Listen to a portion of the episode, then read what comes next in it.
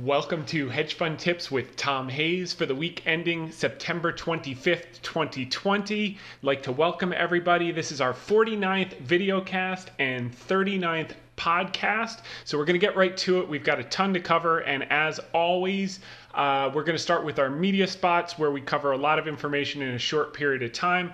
First, I'd like to thank Ellie Terrett and Liz Claman for having me on yesterday on the Claman Countdown on Fox Business. And the question posed to me Liz asked, if there is no stimulus deal and consumer spending goes down, there was a note out by Goldman Sachs saying that they were taking down their Q4 estimates because they no longer expected stimulus. Um, what stocks should you buy if the if consumer spending is going to be weak? So what will they have to spend money on? And uh, what I pointed out was, and by the way, you can watch any of these clips. You just go to hedgefundtips.com, click on this featured on button on the top of the website. It'll come right up, and then there is a video you can watch uh, right there. You just click on that for the YouTube video. Uh, and get more detail. So the uh, part of this note was yes, the Q4 estimates would come down, but the second part was there will be a catch up trade. So while they're expecting negative 3.5% GDP with no stimulus in 2020, which by the way is up dramatically from just a couple of months ago, you had the IMF, I think we were kind of poking fun at it a little bit in June, saying uh, US was going to be down 9% in 2020. Uh, so now we're at negative 3.5. But the rebound catch up puts us at 6%, which we've been talking about for months now for 2021 based on the increase in money supply. Um, to answer Liz's question, we went into dividend growers. Uh, so consumers would still have to buy electricity. We like Con Ed. Con Ed was down 21% off its recent high. It yields 4.17%. It's increased its dividend every single year for the last 46 years. They would have to buy drugs, so they'd pick them up at Walgreens Boots Alliance. Uh, that one's off 43% from its recent peak. It yields 5.3%, and they've increased their dividend every single year for 44 years. Uh, and then for medical supplies and devices, uh, you could be in Becton Dickinson. Uh, that's off 22% from its recent highs. It yields 1.4%, and they've increased the dividend for 47 years. And then soup and snacks, Campbell's is down 17.5% off its recent high and yields 3.1%. Why is this important? This came up as a question from a reporter uh, earlier this week, which the article is not out yet, so I'm not going to spend a lot of time on it. But where do you find income in a uh, low rate environment? and we're going to talk about that a little bit in the article. So these stocks fit the bill: Con Ed, Walgreens, Becton Dickinson, Campbell's. These aren't recommendations. Uh, see terms. You know, you have to do your own homework, talk with your own financial advisor. Uh, but it's it's stocks that would uh, hold up in that type of environment. Now we're going to talk about some things here and some breakthroughs that I see coming in terms of stimulus. And uh, for those who've been listening in, you know I've been pretty pessimistic about that for the last four weeks about them getting a deal done before the election, and that's that's proved to be true to date. But let's let's uh, I think the administration now has some leverage that may force force some hands to to get something done, and we'll talk about that. Uh, the other thing I covered with Liz was that the reopening trade is working in the month of September. That's another theme we've been pounding on for weeks. Uh, that um, and it really began in earnest in September with industrials, materials, transports, and financials all outperformed tech so far this month. Uh, that's new. And um, and the market is really just looking to fill an information vacuum. It needs clarity, and that's why we've had the choppiness. It needs clarity on the vaccine, which we're going to talk about. Earnings coming up in just the next few weeks. The election and the stimulus, which we're going to talk about. So I want to thank again Liz Claman and Ellie Terrett for having me on Fox Business the Claman Countdown yesterday. Moving on to uh, CGTN Global Business, I want to thank Rachelle Akuffo and Stephanie Savage for having me on last night to discuss the China recovery and particularly China foreign direct investment and the reason we spend a lot of time on China, for those of you who are new that are joining us, is because their cases peaked about two months before ours. uh, in our epicenters. Their epicenter was Wuhan. Our epicenter was New York, New Jersey, Connecticut. So our recovery trajectories have followed theirs, the roadmap, with a two to three month lag. So by seeing what's happening to them, we can kind of get a glimpse into the future of what's happened to us. And so far, that's proven to be very accurate. Uh, FD foreign direct investment into China increased 2.6% in August. That was up from a negative 10.8% trough in March. So big recovery there. However, US and China bilateral FDI is at a nine year low. That's attributable to uh, bilateral security concerns. Obviously, COVID is a major factor.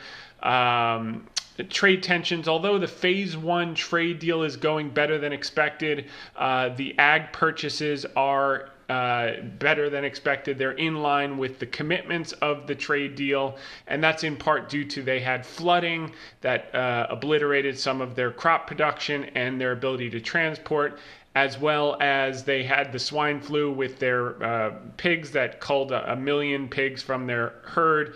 Pork is 60% of their diet, so we're getting a lot of exports uh, on the ag front. That's also a major source of our F foreign direct investment into China. It represents 26%, followed by entertainment and energy. Uh, the other aspect, uh, China implemented capital controls after the 2016 peak. They had invested $46 billion. A lot of it was coming into New York City real estate, I remember. And uh, after that, it's, it's uh, when they instituted the capital controls that affected uh, China's direct investment into the U.S. And then finally is the bilateral uh, political pressure that I discussed with Rachelle between TikTok, WeChat, Huawei, NYSE listings, and then China coming out this weekend with the unreliable entities list.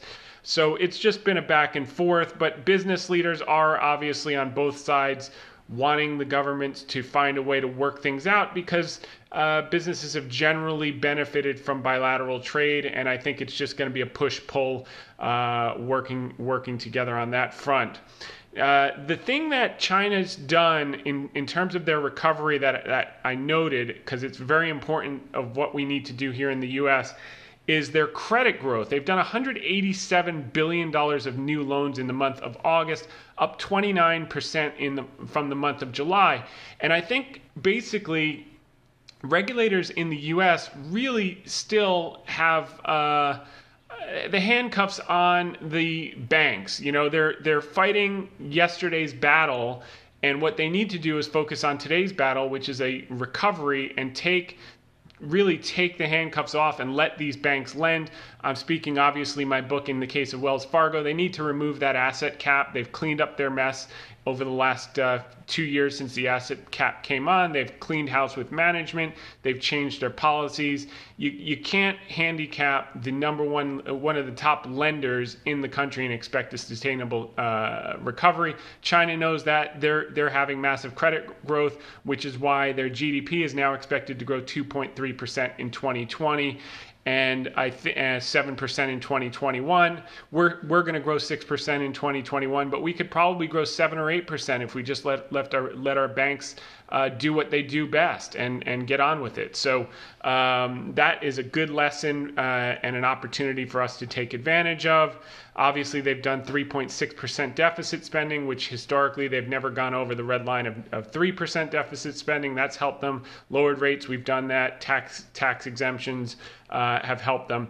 But but just to give you some idea of where we're headed and why this interview mattered to the U.S. listener, is their shopping malls are now reopened. Their consumer got a positive print last month for the first time since COVID, which is huge both for them domestically, but for the world because you know their recovery had been driven by government stimulus they did 500 billion in the month of may the deficit spending as i mentioned but that went into industrial uh, railroads um, power lines electric charging stations etc and um, and the consumer wasn't quite catching up and i said in a month ago i think i was on with rachelle i said the consumer is lagging. You know, the you'll see the industrial, you'll see the construction first, and the consumer will catch up. Well, boy, did they ever! You got that positive print. Malls are now reopened. Eighty percent of their movies movie theaters are open. Uh, unemployment's now at 5.8%.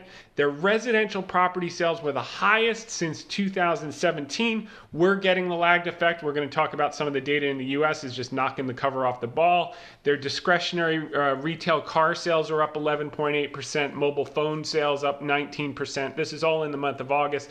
And their freight volume, that's very important, was up 7.3%. Domestic air travel, we've talked about, and I, you got to look through my glasses here. I know you guys are skeptical but they're at 86% of pre pandemic levels in terms of their domestic travel. We only got to 40%. Uh, so far, but again, we're three months behind them. That's number one. Number two, we have these 14 day quarantines, which make absolutely no sense. Uh, I flew, I guess now it's a month ago, and I had to sit at home for 14 days and report to the government that I flew, which makes absolutely no sense because if masks work, then which I think they, I'm of the camp that I think they're helpful, uh, then why would you ever have a quarantine? It makes absolutely no sense just because I flew and helped the economy and uh, um, you know made things happen. Uh, I'm gonna wear a mask whenever I'm out in public in in, in indoor places, etc. There's no reason to have a 14 day quarantine. Once that's lifted and people can travel, everyone wears masks on the plane and in the airports. It's totally safe. Uh, you're gonna see these numbers just crush it. Maybe they'll get the memo and implement this right away. And then by you know November, December, in time for the holidays, you could really see travel uh, skyrocket. Maybe we get 60, 70 percent. I, I, mean, that's that's awfully ambitious, but uh, you know, with masks and and removing the quarantine, because most people can't come back from a vacation and then sit in their house for two months. They got to get back to work. They got things to do. Take the kids to school. Um, so just get rid of that quarantine. People wear masks in public. They get it now and that's that. So um, that was it with uh, Rach- Rachelle Akuffo and Stephanie Savage. Thanks again for having me on CGTN Global Business. Um, okay, next we're moving on to. Uh, today I was in an article on Bloomberg. I want to thank Ruth Carson and Masaki Kondo asking me about the dollar. Uh, the dollar is bottomed, and we're, we're going to cover that in in the short term. We're going to cover that in the uh, article of the week, but. Um, I, uh, the quote was the dollar okay the dollar is the safe haven of choice until we get new information on the vaccine elections uh, or excuse me until we get new information on the vaccine earnings election and stimulus said tom hayes chairman of great uh, Great Hill Capital. Until then, the dollar is likely to have bottomed in the short term. So uh, that's true. So we've been in this chop. Uh, in the market, you know, on uh, days that uh, you have shutdowns in the UK, like you had in, or more restrictions in the UK, like you had on Monday. Um, you know, tech was up, cyclicals down. Then you get vaccines, cyclicals come back, and that's just going to be the push pull. Market's going to chop and some froth is coming out of uh, has come out of tech in a meaningful way in the last few weeks, which we were ahead of the curve on that. Uh, for those of you who've been with me for a while. Next, uh, so again, uh, just thank you to Ruth Carson and Masaki Kondo for including me in Bloomberg, and finally in Reuters, uh, Devik Jain and Sagarika Jaisinghani. Thank you so much for including me in your article earlier in the week on Wednesday. Um, and basically, I was just going through that push pull that we just covered. When the Dow outperforms the NASDAQ, it's telling you the market believes the reopening and vaccines are on track, and that's going to help uh, large industrial stocks, said Tom Hayes, managing member of uh, Great Hill Capital. And, conversely, the other is true. When you see shutdowns and restrictions, then, then uh, tech starts to get the flows or the stay at home stocks. So it's the reopening trade versus the stay at home and that chronic push pull. But the trend is toward as every day passes and we get closer to the vaccine, uh, value cyclicals uh, are going to start to uh, take the lead in terms of relative outperformance. Again, to reiterate, this does not mean zero sum, like only energy stocks will perform and tech will not. That's ridiculous. Um, uh, or only banks. It's it's just going to be what is historically the case in early parts of a new cycle when GDP growth is the fastest off a very low base. The cyclicals outperform. Why? Because managers have more companies that they can choose from in a fast economic growth environment that have earnings growth, whereas in a slow earning a slow economic growth environment, slow GDP growth environment. They can only choose from a handful of uh, sectors and subsectors, namely tech, where, where they can find growth once the economy's humming. They have many sectors they can choose from and many opportunities coming off the bottom. So thanks again to Devik Jain and Sagari, Sagarika Jaisinghani. Thanks so much. Okay, this is the key thing. I'm going to start with the dessert and then we'll get to the meal first because um, on September, I think this article was from September. Uh, it's not dated. What's going on? Ah, September 9th, uh, this article came out. And it basically was President Trump was doing a press conference and okay, at a White House news con- I'm quoting now. At a White House news conference on Friday, Trump floated redeploying 300 billion dollars in unspent funds in an account approved by Congress through the CARES Act. The president was referring to the Economic Stabilization Fund created by Congress in March, which was intended to be loaned to distressed businesses, but much of which has not yet been dispersed, according to two people who spoke on the condition of anonymity to discuss private conversations.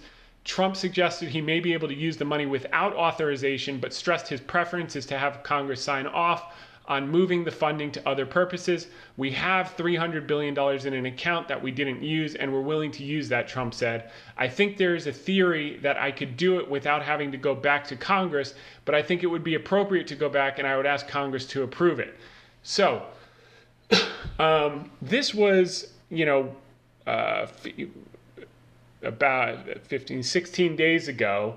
Uh, this is the Washington Post that's quoting that. And I didn't think much about it. You know, what he did last month with the executive order when they couldn't get a stimulus package, I can't, I can't believe they couldn't get something done. Well, I can believe it, but to at least extend the enhanced unemployment benefits for millions of people that were affected through no fault of their own. Um, you know, got furloughed or laid off from their jobs because the business is shut because the world shut down for, for two or three months. I mean, the government shut down their livelihood. The government has to make them whole, and they couldn't come to a deal and the administration just said we're going to do whatever it takes. And he you know we talked about it. Actually ironically it was on a friday and we said i wouldn't be surprised if we see an executive order and then you know just issue the executive order and fight it out in court and get the aid to the people who need it the most. And i think it's getting at that point now. I know there were some rumblings that pelosi's now willing to talk uh, uh, i'm sorry uh, speaker of the house uh, nancy pelosi is willing to talk uh, again, and she's willing to bring down her offer from you know three trillion to two and a half trillion. You know, I, I think that sounds that you know. My recollection was a couple weeks ago she was at a trillion, and the Republicans were at uh, 500 billion. So now she's willing to negotiate by taking her offer up. It sounds to me like nothing's going to get done. Now, um, sometimes when Congress is 401k plans are impacted as they were in the month of September, probably being overweight tech, um, they get more willing to move, number one. Number two, they may be getting pushback, as we discussed last week, going back to their constituencies and saying, I did nothing for you other than shut your business down, put you out of work, and not make you whole. Vote for me. And that goes on the Republican side and that goes on the Democratic side. This, that's not a partisan thing. They're not getting anything done. So I think the conditions are set up that um, it's now in the administration's interest rather than wait for these, you know, people in Congress to not get anything done or pretend to get something done and not get anything done. Uh, and wait for the politics while millions of people they're fiddling while these people are burning. Um, I think he had will have public support, the administration will have immense public support from millions of people that are that uh, have not recovered as businesses have slowly reopened to do another executive order on this basis. Now, I'm not an attorney, but I think in seeing what happened in August, and by the way, you know, both for the Republicans in Congress and for the uh, Democrats in Congress not getting this done, keep in mind um, if you want to get reelected, whether you're a Republican or you're a Democrat, Trump poll numbers inflected to the day he issued the executive order. You can go to election betting odds, look at the chart, look at the day he issued the executive uh, order to help out those people that were left behind with enhanced unemployment benefits, and he went from it looked like it looked like a guaranteed blue sweep. Uh, that's what it looked like before he issued that executive order, and it turned around on a dime uh, and completely put put him back in the game um, overnight. So he knows. I'm sure his uh, pollsters are telling him, although he acts on gut probably more so than he acts on pollsters, which helped him in 2016. He knows this is a win because let's say he does it. The only ones that are going to say it's illegal are the opposing party. And the opposing party says, no, we're going to sue you to keep $300 billion from the people who need it the most in, in, in society. They, that would be political suicide. That would be career suicide. So if I were in that situation, whether as a Democrat or a Republican, I would I would do the executive order tomorrow. I'm not saying it's going to happen or anything like that, but I would do it and I would let them sue to say it's illegal to be done. And worst case, it doesn't get done. But I can then at least make the case to the people that I did everything in my power to help those that were in greatest need, and the opposing party blocked me uh, from from you getting it. And then, you know, when I say please get get me my vote, I'm not culpable for not not delivering. Uh, whereas the other party w- or the opposing party would have to make the case why it made sense to hold up the $300 billion that was already approved and already allocated. So I wouldn't, in, in, in the administration's shoes, given the millions of people that need help, I would not wait around for them to negotiate $3 trillion, which we don't need uh, potentially uh, or two and a half trillion dollars, which is probably not going to get done. It's probably just to delay the clock uh, until November, December, when these these people are, you know, the enhanced unemployment is going to be running out, and you got 300 billion dollars. That's more than enough. You can get PPP out there. You could potentially do a second stimulus package, uh, a stimulus check. Um, which would be probably smaller or to a lower income bracket, which is great uh, the people most affected. You could definitely enhance, do the enhanced unemployment to the end of the year with that amount of money, and just do it and let them sue you. And then you explain to the American people, I put out an executive order to pay you XYZ stimulus check to in, in, um, uh, continue with enhanced unemployment benefits. This group of people has sued me to stop you from getting the money that was already approved $300 billion that hasn't been used. I think it's a win win. I think it's a win for the most vulnerable people. I think it's a win for, for uh, the people who have the courage to do that. So now, why, why would I be bringing this up after a, uh, um, you know, 16 days. You know, why why is this relevant now? Well, it's relevant because they they've been fiddling while uh, these people are burning. Number one, uh, number two, uh, um, Powell and Mnuchin were on the Hill talking about $300 billion in unused aid and talking about Congress approving it. Now, if I'm the other party, I want to take credit for helping these people out. I don't want to let the administration go over the top and get another win when he got such a huge bump in the polls by doing it in August and and we were just sitting there twiddling our thumbs and completely got shell shocked. I would want it I would want my signature all over this and I would say, "Yeah, we're going to approve it. We don't, you know, if we can't come to a 2.4 trillion dollar deal, we've already approved 300 billion. Let's do this together, bipartisan. Everyone goes home and says, "Hey, look what we did for you." You know, we got it done in Congress. The Democrats can go and get elected, the Republicans can go and get elected, and everyone wins. So uh, that you know that's called career security, which is you know what Congress people are very interested in. So um, so so that's that.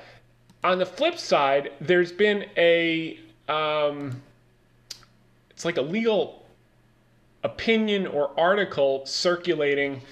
Um, in the hedge fund community, you can find it. It's it's um, scholarship.law.duke.edu. Um, I'll, I'll, post it in tomorrow's reads actually. So if if you go on hedgefundtips.com, every morning I put out you know be in the know 10 key free key reads for Saturday. Uh, I'll have it as one of the re- I'll, I'll put it as the first read. But basically, here's the first paragraph. Uh, presidential spending discretion and congressional controls on the basis of the Constitution and traditional legislative prerogatives, Congress lays claim to exclusive control over the purse. We all know that. Nevertheless, while it is up to Congress to appropriate funds, it is also true that the President and the executive branch enjoy considerable discretion as to how those funds are spent. Existing studies tell us how the President formulates the budget and how Congress acts on the budget requests he submits. Surprisingly, we know relatively little about how the money once appropriated is actually spent. A notable exception is this field in this field is a work by Lucius Wild, Wilmerding Jr. published 3 decades ago. The purpose of this article is to present a more contemporary account of executive spending discretion, to show its impact on public policy and to point to some of the techniques and procedures used by Congress to preserve its power of the purse.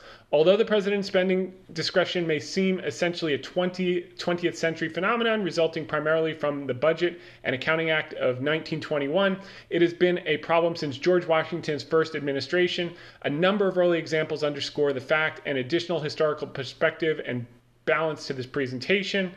The material is organized under seven main headings lump sum appropriations, covert financing, transfers between classes, reprogram- reprogramming, transfers in time, impoundment, and unauthorized commitments. Within those broad categories are smaller sections on such topics as contingency funds, military assistance, no year money, accelerated procurement, and coercive deficiencies. A number of these categories overlap, resulting in certain arbitrariness in organization.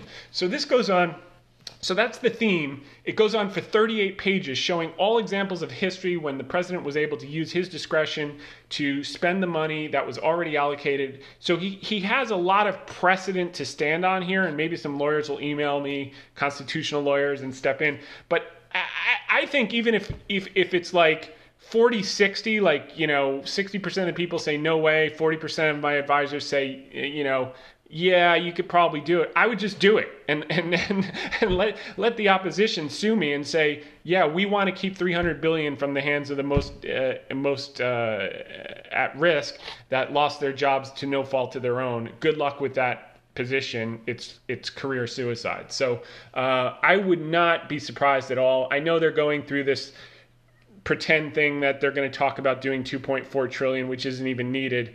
Um, what's needed is the people who have to pay their rent.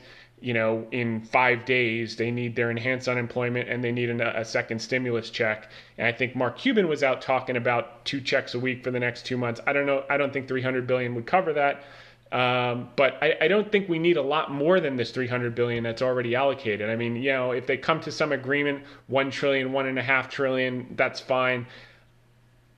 Ultimately, it's going to get, you know, inflated away by purchasing power. So, like, you know, adding 3 trillion of debt, you say, wow, the debt to GDP is going to be 120% like it was in 1948. But then the economy grows notionally, you'll, you know, it'll be uh, 25 trillion on a 30 trillion dollar notional economy. Uh, but still, we you know we don't need that much. We've already done 99% of what we de- need. This is the last bit for those people that just need a few more months until the vaccine's out, until businesses are reopened. And I think this could be a, a catalyst. And by the way, if I'm the opposition party now thinking, wait a second, he's going to do this and it's going to checkmate us again. And the last time he just rocketed in the polls after doing this, we should get ahead of it and do a 750 billion deal or a 100 billion deal with our signature on it versus giving him all the credit for helping everyone out. So it's something to keep in mind now that there's, there, there's this leverage in place.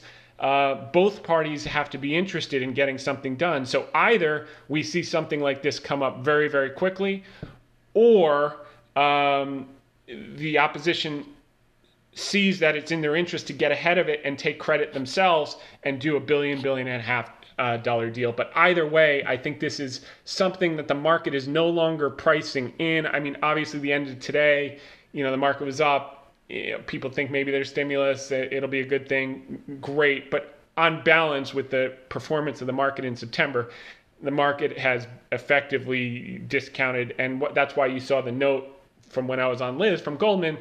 Base, their base case is no stimulus, and this I think could be a, a big surprise.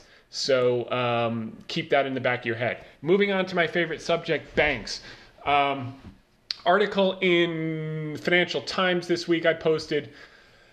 this is from Bank of America. Brian Moynihan said, We set our second quarter reserves with a set of scenarios, and it turned out that the actual data has been better. Charge, charge offs keep coming down, frankly, because of credit quality, said Bank of America Chief Brian Moynihan. Wells Fargo Chief Financial Officer John Shrewsberry noted that in commercial lending, we've actually seen some better realized outcomes than we imagined. Code for we've both over reserved due to CECL, which we've been pounding the table on for the last four some odd weeks. So I think you're going to see a change. We got another upgrade on Wells Fargo this week, so that's like four now in the last two and a half weeks. Sentiment has to change. You know, there were um, so so that's that, and um, the other, and then there was a guy at the end of this article, uh, Eric Hageman manages $35 billion. He has positions in JP Morgan, Citi, Wells Fargo. And he said, if there are reserve releases, that's what we're talking about here. Remember, uh, all in, they've done a hundred, the top four banks have done uh, uh, $35 billion of reserves, I believe, in Q2 because of CECL. They had to take 100% relative to 5 billion uh, same quarter last year. So they were over reserved by 20 some odd billion dollars. Uh, that's all going to come back as income over time as we get through this. Certainly, the additional 300 billion would help, or or you know a trillion dollar package if they could come to the table. Um, but basically, what he says if there are reserve releases, the earnings number these guys are going to put out are going to be huge. And that's what we're counting on. And that's been our base case for, for some time. So, uh, Baird was the company that put out, uh, the, the shop that put out the uh, bullish fresh pick. He put a price target on it of $35 or 50% appreciation. So that was nice to see. And then uh, my favorite uh, bank reporter, uh, Carlton English over at Barron's put out a note explaining that uh, David George's upgrade over at Baird, too much opportunity at the stagecoach to to ignore. And he covered the points that we've been talking about for the last handful of weeks. Namely, they're one of the few bank. Well, number one, they're trading at the biggest discount to book. It's only happened two times in the last uh, in their career, in their history, 1992 and 2009. In both cases, it took months to recover back to book. Book right now is running about $40 a share, maybe just a little less. And um, uh, but he also said that they have something that the other banks don't, which is their efficiency ratio is terrible, and that speaks to uh, Charlie Scharf talking about they can they're easily going to take out ten billion dollars of costs just from headcount, and and their headcount is actually outside consultants. He said he's never seen anything in his career. They pay like consultants through the nose. Uh, like he's never seen in any business. So, th- so I'm sure they took a lot of that out in the most recent quarter. We're going to find out in a couple of weeks at earnings. So that'll be a positive thing. And I think these uh, four analysts in the last couple of weeks are getting ahead of the curve. They see it happening. They were at the conference, the Barclays conference last week, and um, and that's that. So the $10 billion cost cuts. George estimates that each $1 billion drop in expenses could add roughly 20 cents to earnings per share and improve the bank's efficiency ratio by 1.4 percentage points. For reference, Wells Fargo's efficiency ratio, a measure of the bank's expenses over revenue, is above 70%, while peers are in the high 50s. Uh, executing on cost savings and exiting the Fed's asset cap, which we've been pounding the table on, once that's lifted, if the if the bank regulators and the administration actually want to see a sustainable recovery, like we saw credit growth, you must have credit growth to have a sustainable recovery. They lift that cap to one of the largest lenders in the country, and we're going to just fly. And that would be a near term huge catalyst. Some patience is required, but we believe the risk reward looks very compelling for contrarian investors. That's my middle name, uh, Tom Contrarian Investor Hayes. And um, and that was that. So great note by Carlton, uh, recapping that. And uh, okay, the, the other upgrade was last week, which we covered from Steven Chubak over at Wolfe Research, and his price target was 34%. So you got two uh, bold calls coming in. Dick Bove had one before that, and there was one other. Now, uh, the other thing I want to cover so the article of the week was called The Cobra Kai Sweep the Leg Stock Market and Sentiment Results. And it was called Cobra Kai. It's a remake on Netflix of the original movie from 1984 called The Karate Kid that starred Ralph Macchio uh, and um, uh, William Zabka. Ralph Macchio played Daniel Russo, and uh, Johnny Lawrence played his nemesis. nemesis uh, I'm sorry, uh, William Zabka played his nemesis, Johnny Lawrence. And in the original movie, there was a scene where Johnny's evil sensei instructs him to sweep the leg and show no mercy. And if you play the short video, it's only 30 seconds, you'll see that, uh, you know, uh, Johnny just takes out Ralph Macchio, uh, Danny LaRusso, like in one fell swoop, just completely knocks the stuffing out of them. And that's exactly what happened to Wells Fargo this week. Um, it was a sweep the leg move. And uh, I'm, I'm looking at this chart here that I put out on Wednesday night. The article goes out on Thursday morning. We had a similar sweep the leg is basically when, when they take out all the stops. In other words, you know, the technical traders that rely exclusively on technicals – everyone knows what they're looking at. All the algos know what they're looking at. All the all their competitors know what they're looking at. So the way that you inflict pain is you take it past their pain point, and that, that's basically what we saw in uh, midweek this week. So we saw that in May. Uh, support after the crash was uh, about 24 and change, 24.15 and they swept the leg mid mid May down to twenty two dollars. You know, uh, eight seven eight percent below support.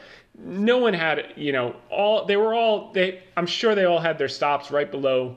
24 it goes $2 below even for the optimists they were just crushed and guess what happened in the next 29 days after they quote swept the leg just like johnny did to daniel larusso uh, in the karate kid uh, they took the stock up 51% over the next 29 days. So it went from 22 to 33 dollars in the next 29 days, and then you had uh, more concerns about COVID, and then it, it rolled back over. And it's basically been in this support point here around 24, where all the purchasing volume has been. For the last seven months, this is volume by price on the left hand side, and they swept it below that resistance. They swept the leg, and um, what was interesting is I got this tweet, and this, you know, I, I took the person's handle off and name because, you know, I'm flattered that they even follow my work. And it's not about criticism, it's to embody the sentiment was so palpable, the bearish negative sentiment. You you saw it if you watch TV from the talking heads etc like no one wants to touch Wells Fargo with a 10 foot pole. And so uh, I put out a tweet that day because I saw, I think it was a block of like 6,000 contracts of December Wells call options came in. That's institutional size usually. And um, this person replied to that. I think Wells Fargo is a broken record as at now. One scandal after another, new CEO opening another can of worms, irrespective of the valuations, executive behavior, will be the major drag as observed. And, you know, I respect that, you know, and it's got to be tough. You know, this is, you know, when your leg gets swept and you get knocked on your butt, like you saw Daniel LaRusso in Karate Kid, and now in the remake, and Co- the remake, by the way, on uh, Netflix is called Cobra Kai. It's a little cheesy. I like it. You know, I like to unwind for a half hour at the end of each day. Uh, I think it's worthwhile. You're going to watch it, you're going to be like, wow, this guy's strange. But nonetheless, um, I like it. So always like the underdog story. So um, anyway, so I replied, that's what makes a market. And that is what makes a market. So we got swept out. That was like max pain, let's hope. Um, but uh, here's what's happened since. So that leg got swept in May. You went up 51% over the next 29 days. The leg got swept here on Wednesday, and it's making that same pattern this spike up, pull back, and then hopefully a rocket ship off. Spike up, pull back, and we'll see if we get follow through. But um, you would, no one would anticipate everyone, you know, all the guys were out with their little uh, shiny lines saying, "Oh, this is a breakdown," you know, and everything else. And no, this is a, this is we'll we'll see what it is. No one can be 100% sure.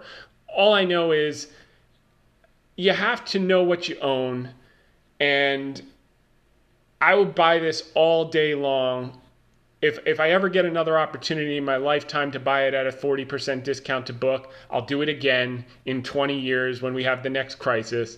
Um, but this is kind of one of those things where the margin of safety makes perfect sense. Now, you could say, well, you don't know what you don't know, all the real estate exposure, all the energy exposure. No, I do know what I know. I know that they took 100% of expected reserves due to CECL, and I know what their worst case scenario is. And what they've just told me a week ago, three months later, after they have more information, is it's much better than they anticipated.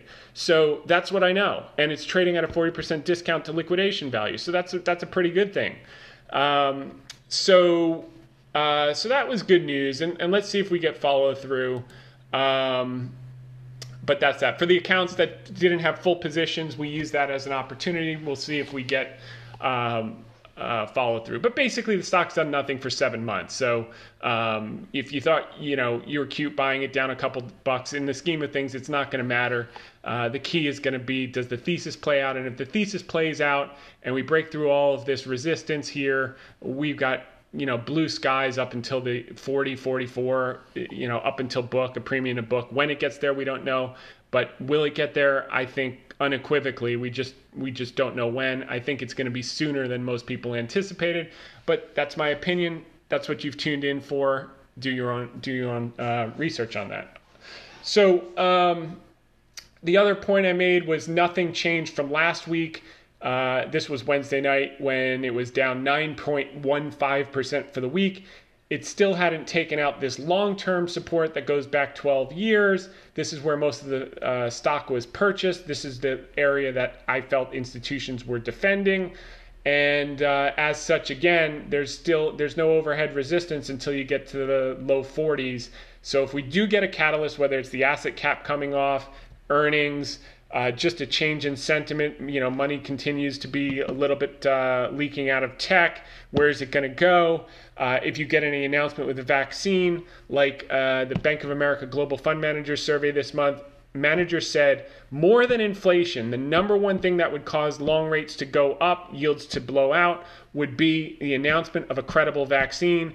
You now got four in phase three. We got more good announcements uh, this week on the vaccine front. You get that announcement, you're going to see the 10 year yield probably go over over a, a point. It's at 65 basis points right now. I think you could see it within you know two months of an announcement being at 125 and then you got you know the spread between effectively 0 and 125 would be the widest nim that they've seen in in years and that would come off of one announcement even before you have inflation which comes down the road so um, so this was defended the ADX crossover, which you know I, I, I, never even use it, but I just thought it was interesting. Anytime I find something that's 15 out of 16 of the last times it's crossed, uh, you get these these rallies consistently. I thought that was helpful, and nothing's changed on that front. And now it's uh, much better. When this was taken, it was down to twenty-two dollars and eighty-three cents. I think it closed at I don't know twenty-three sixty, so it was up a buck and a half from there. So uh, moving in the right direction. So. Um, so that's that, and then I you know, the theme of the article has been Karate Kid and now the Cobra Kai, which is 20 years later when they're adults. But uh, Mr. Miyagi used to tell Daniel, you know, Daniel would get uh, anxious. You'd say, I'm waxing your car, I'm painting your fence, I'm painting your house. You know, you're not teaching me karate, you're just using me. And he goes, Patience, Daniel-san. And then he would say, you know, wax on, wax off. And he'd say, Look, you have learned karate. And uh, obviously, from all the hard work, Daniel didn't know what it was leading up to. And what it was leading up to was a huge victory even though he got his leg swept in the end, he wound up with the crane kick and completely destroyed Johnny, his nemesis, by being patient, by putting in the time, putting in the patience, and uh, ultimately winning in a major way. And we're um, hopeful that that's that's the the outcome with this as well. So patience, Daniel-san. Remind we, remind ourselves that uh, with with this stock, which is one position in a very large portfolio, but a, but a large size position, and and uh, um, we're we're excited for it. So let's see. Next. Um, we t- uh, we pointed out that the cyclicals are beginning their move. We saw in last week's Bank of America Global Fund Manager Survey. Obviously, the managers finally got the memo um, that uh, tech was most overvalued. It was the highest percentage of managers that managed 600 billion saying that they felt tech was in a bubble. They started moving out of tech and healthcare growth areas into value small caps and industrials. And that's evidence even till today, which is two weeks later, um, that uh, we'll go back to Apple Wells Fargo in a second. Uh, industrials, financials, materials, and transports all cyclicals have outperformed tech in the first 25 days of this month. So that's a very positive thing. Even the most loved stock in the S&P 500, which we talked about on September 1st before it crashed, uh, relative to the most hated stock in the S&P 500, Wells Fargo, uh, that inflection, which you can go back to our August 27th and our September 1st articles, which talked about how Apple, when Apple was, I guess, gosh, what was it at the time? $465. Anyway, it was literally to the day, which is more lucky than good. Uh, I was on with Brad Smith on Cheddar and Greta Wall on uh, One American News Network saying that Apple is trading at 90, 39 times current year earnings. The highest multiple it's traded at in the last 15 years was 26 times current year earnings. It was trading at 33 times forward. And I was saying it's time to lighten up on tech and to get into cyclicals. And I also talked about Wells Fargo trading at a discount to book. It's only happened two times. They can take $10 billion, billion of costs out, um, et cetera, et cetera, et cetera. And CECL. I went into a, a, a very long discussion on CECL and how that's different and how it underreported the bank's earnings powers relative to the same period last year. Uh, it was underreported by about $23 billion if you did apples to apples due to a paper accounting change, not a $23 billion erosion in the underlying business. It was just the way that they had to account for expectations. So, um, so you know that that spooked people because they didn't know how to interpret it but they'll get used to it now and they'll start to model it to either model the old numbers to the new standard or model the new numbers to the old standard so they can compare apples to apples versus thinking that the world is ending. Um, so we got the huge um, outperformance of wells fargo relative to apple this month largely from apple collapsing uh, 25% peak to trough intraday, um, then Wells Fargo appreciating. So Wells Fargo took a break in the last few days, but the trend is still up. It broke the downtrend line on relative performance. Usually, sometimes they'll go back to retest. Uh, it looks like maybe maybe not that extreme as it retested here already, and maybe we could con- continue this new tr- up upward trend. That's a good news. Um, so here is here are the two articles I referenced: the Run DMC, it's tricky stock market, and the Stevie Wonder faith stock market and you can click there. And that's where i go into the fundamental story both on wells fargo and um, and apple as well.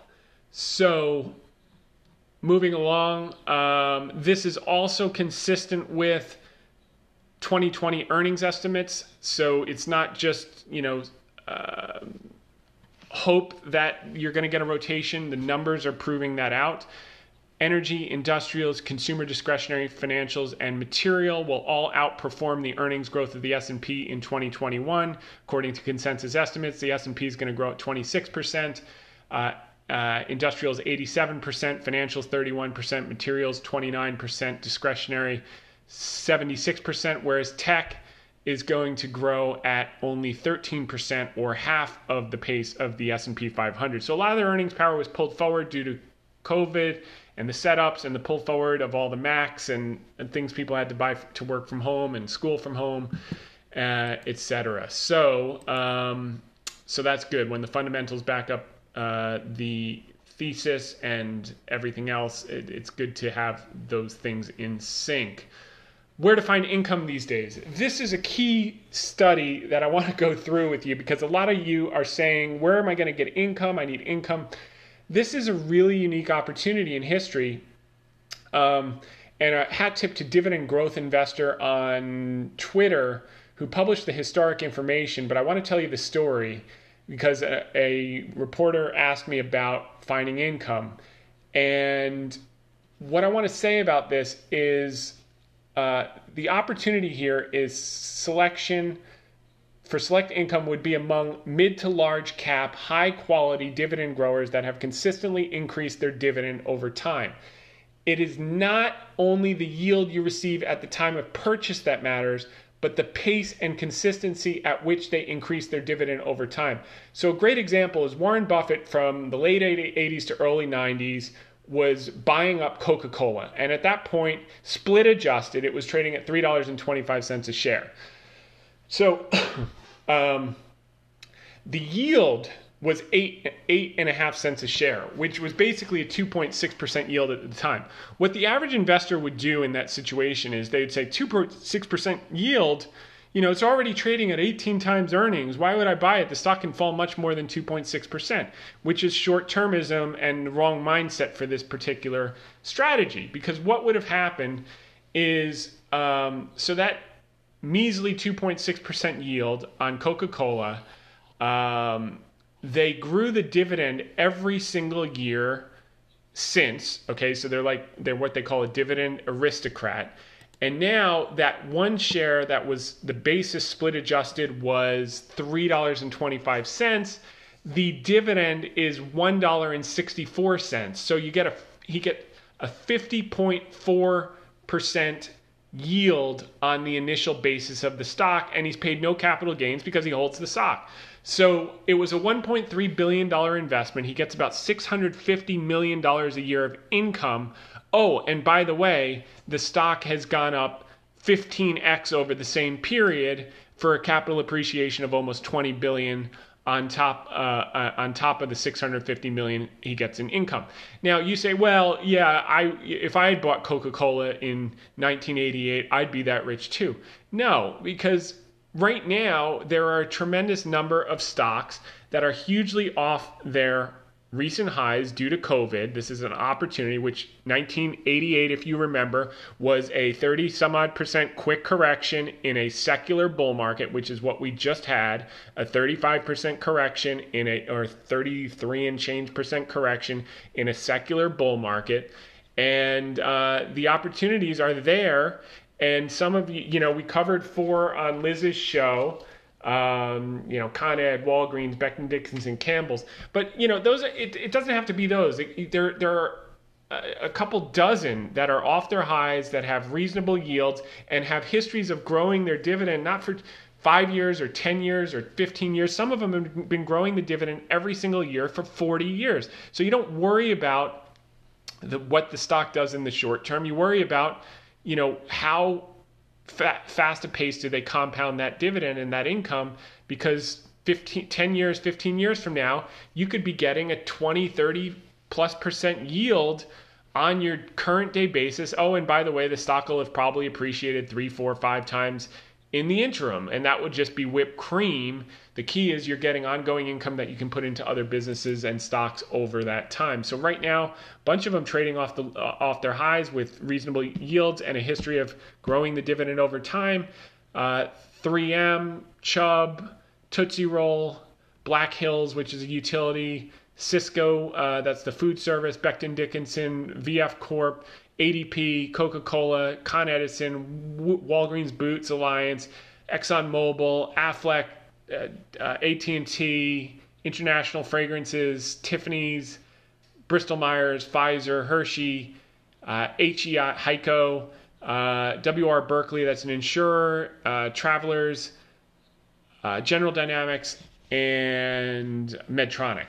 So um, that's just a basket to do your own homework. See how they've compounded the the um, the dividend over time, see what their cash flow is, etc. But that's a good starting point. A handful of those, even if you're wrong on one of them, uh, over time they're going to grow the income. So they're again not recommendations. Do your own homework, but it just goes to show you what happens over time. That you know people say 2.6% yield. That's not the story. The story is wh- how is the yield going to compound? And we're at this historic time where you still have an opportunity to get these high quality franchises at big big discounts. Oh, and by the way, Wells Fargo will reinstate the dividend at some point in the future. So that's the additional kicker on top of the, the, appreciation that we're looking for. We're mostly focused on appreciation, but many people have been asking, where do I get income with rates so low? That's exactly where you get it, and you just tuck them away, and every year you get a pay raise, and that's a good thing. Um, okay, what about insurance? Another reporter acted me asked me this week, you know, wh- what are you going to do to hedge against a potential crash in Q4? You know, opinion follows trend. Um, that's what I learned at the first hedge fund I worked at. By the way, if you're listening to the podcast and we get cut off, uh, just go to hedgefundtips.com. You can play the video cast. You fast forward to the 60 minute mark so you don't have to listen to anything twice unless you want to. Um, and then you'll pick up the last five or 10 minutes that you missed because we do have some important stuff to cover. so, the quote that I gave her is the time to buy insurance is before the house goes on fire. so we've had this pretty healthy correction in the month of September. Time to buy insurance was, you know, three weeks ago when I was talking about Apple being overvalued and a rotation out of tech. Um, as a matter of fact, uh, there was an article that just came out. Wall Street's biggest five stocks by value are on track for their worst month ever. So that's Facebook, Amazon, Apple, Netflix, and Google. This is Mark DeCambre over at um. So you can read that. And uh, you know that's uh, for those of you who've been with me. You know you you were you were ahead of the curve on that. Next, um, so she said, Well, then what would you do if you're not worried about a big correction in Q4? I, I would I said uh, well the seasonality for weakness is right now. This is the most seasonally weak period of the year, September, and particularly the week between Rosh Hashanah and Yom Kippur. Yom Kippur is Monday night uh, or Monday, um, and um, and then they say so they say sell Rosh Hashanah buy Yom Kippur. We'll we'll see if that holds. Maybe the market was front running that today. Uh, I could see. I could see potentially tech having a little bit more work to do to the downside, but let let's see how it goes. I mean, there's there's been enough damage. I'm not focused on that anyway. I'm focused on those names that are going to benefit from the vaccine announcement, the reopening trade names. I'm not worried about the tech names, but um, uh, so that's that. So what I would be doing is oh okay. If you have some cash now's a great time to be selectively picking up laggard stocks financials industrials materials small pockets of energy that will outperform in the early part of a new cycle. M2 money supply is up 20% since march. We filled a $1 trillion problem. Gdp contraction it's actually smaller than that now. It's like $750 billion contraction with almost $10 trillion of authorized stimulus aid and liquidity. We didn't use the majority of that, which is why we've got the 300, 400 billion dollars on the sidelines ready for an executive order. Um, and and then I went into you know tech outperforms when GDP growth is slow, cyclicals outperform when GDP is fast. Why? Because managers have a greater supply of companies with fast earnings growth to choose from before they had they had to bid up a small supply of stocks where they could find earnings growth. That's changing rapidly. We're seeing it in in the industrial numbers. We're seeing it in global economic data across the board. The economic surprise index is still at record highs, and you saw it starting with China, and now it's in the U.S. All the numbers, the PMIs, are just supporting cyclical, cyclical, cyclicals. Uh, so the vacuum, we're in an information vacuum. That's why you saw the choppiness. The market's thirsting for information on the vaccine earnings, the election, and um, stimulus. Now, Ned Davis put out a, a chart that showed um, for the incumbent to win, for a Republican incumbent to win, this correction is normal, but you would see a reversal starting at the end of September into the election. So that's his, that's historic precedent. The data is from 1900 to 2016. Nothing's foolproof, but this is the compilation of all of those second term president's uh, election periods, and if you see this, so this will basically tell you what the likelihood is of the election. So if I'm in the administration and I see this dropping here, we're right here at this third week of end of the third week of September.